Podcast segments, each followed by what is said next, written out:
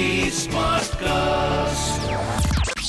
You are listening to an OTT Play production brought to you by HT Smartcast.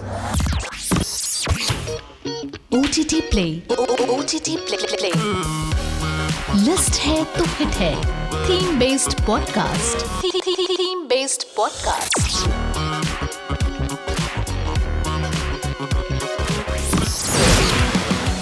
The highly anticipated fourth standalone film of Thor, The God of Thunder, is hitting theaters this weekend on the 8th of July. Taika Waititi will return to helm the project with Chris Hemsworth, Tessa Thompson, and Natalie Portman reprising their roles, while Christian Bale will play the antagonist, Gorr the God Butcher, in the film.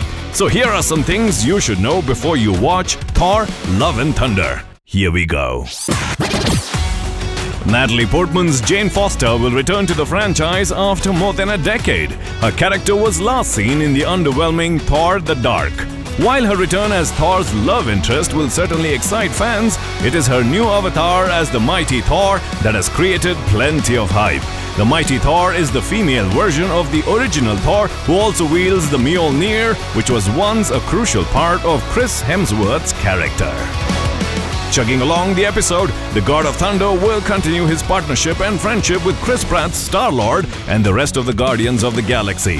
Fans of the franchise will recollect the fact that it was the Guardians of the Galaxy that rescued Thor after his ship was attacked in outer space by Thanos in Avengers Infinity War.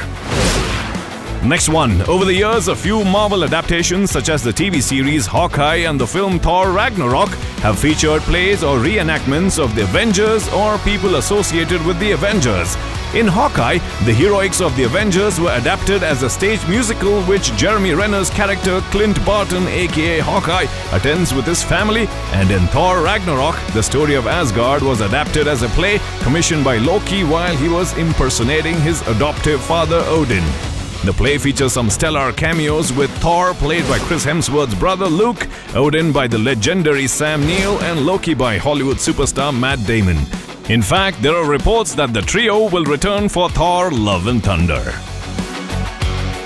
Moving on, fans of the Thor comic books will point out the similarities in the appearances of the villainous Gorr the God Butcher and Lord Voldemort in the Harry Potter franchise. The bald head, bleed skin, lack of nostrils, and snake like appearance are simply hard not to ignore. So, for the film, Marvel Studios' boss, Kevin Feige, decided on a slightly different look for Christian Bale's character in the film to avoid any comparison with Ralph Fiennes' look as the Dark Lord in Harry Potter. Now for the last one Trouble in New Asgard. After the destruction of Asgard in Thor Ragnarok, the remaining Asgardians, under the leadership of Tessa Thompson's Valkyrie, settled in a patch of land on Earth called New Asgard. However, eagle-eyed fans noticed in a blink and you will miss news report in Spider-Man No Way Home that there is political instability in New Asgard. It is unclear whether there is an uprising against Valkyrie or if Valkyrie has stepped away from leadership. Well, that's the OTT Play list है तो here for today. Until the next episode, it's your host Nikhil signing out. आज क्या देखोगे? OTT Play पूछो. This was an OTT Play production brought to you by HT Smartcast. HT Smartcast.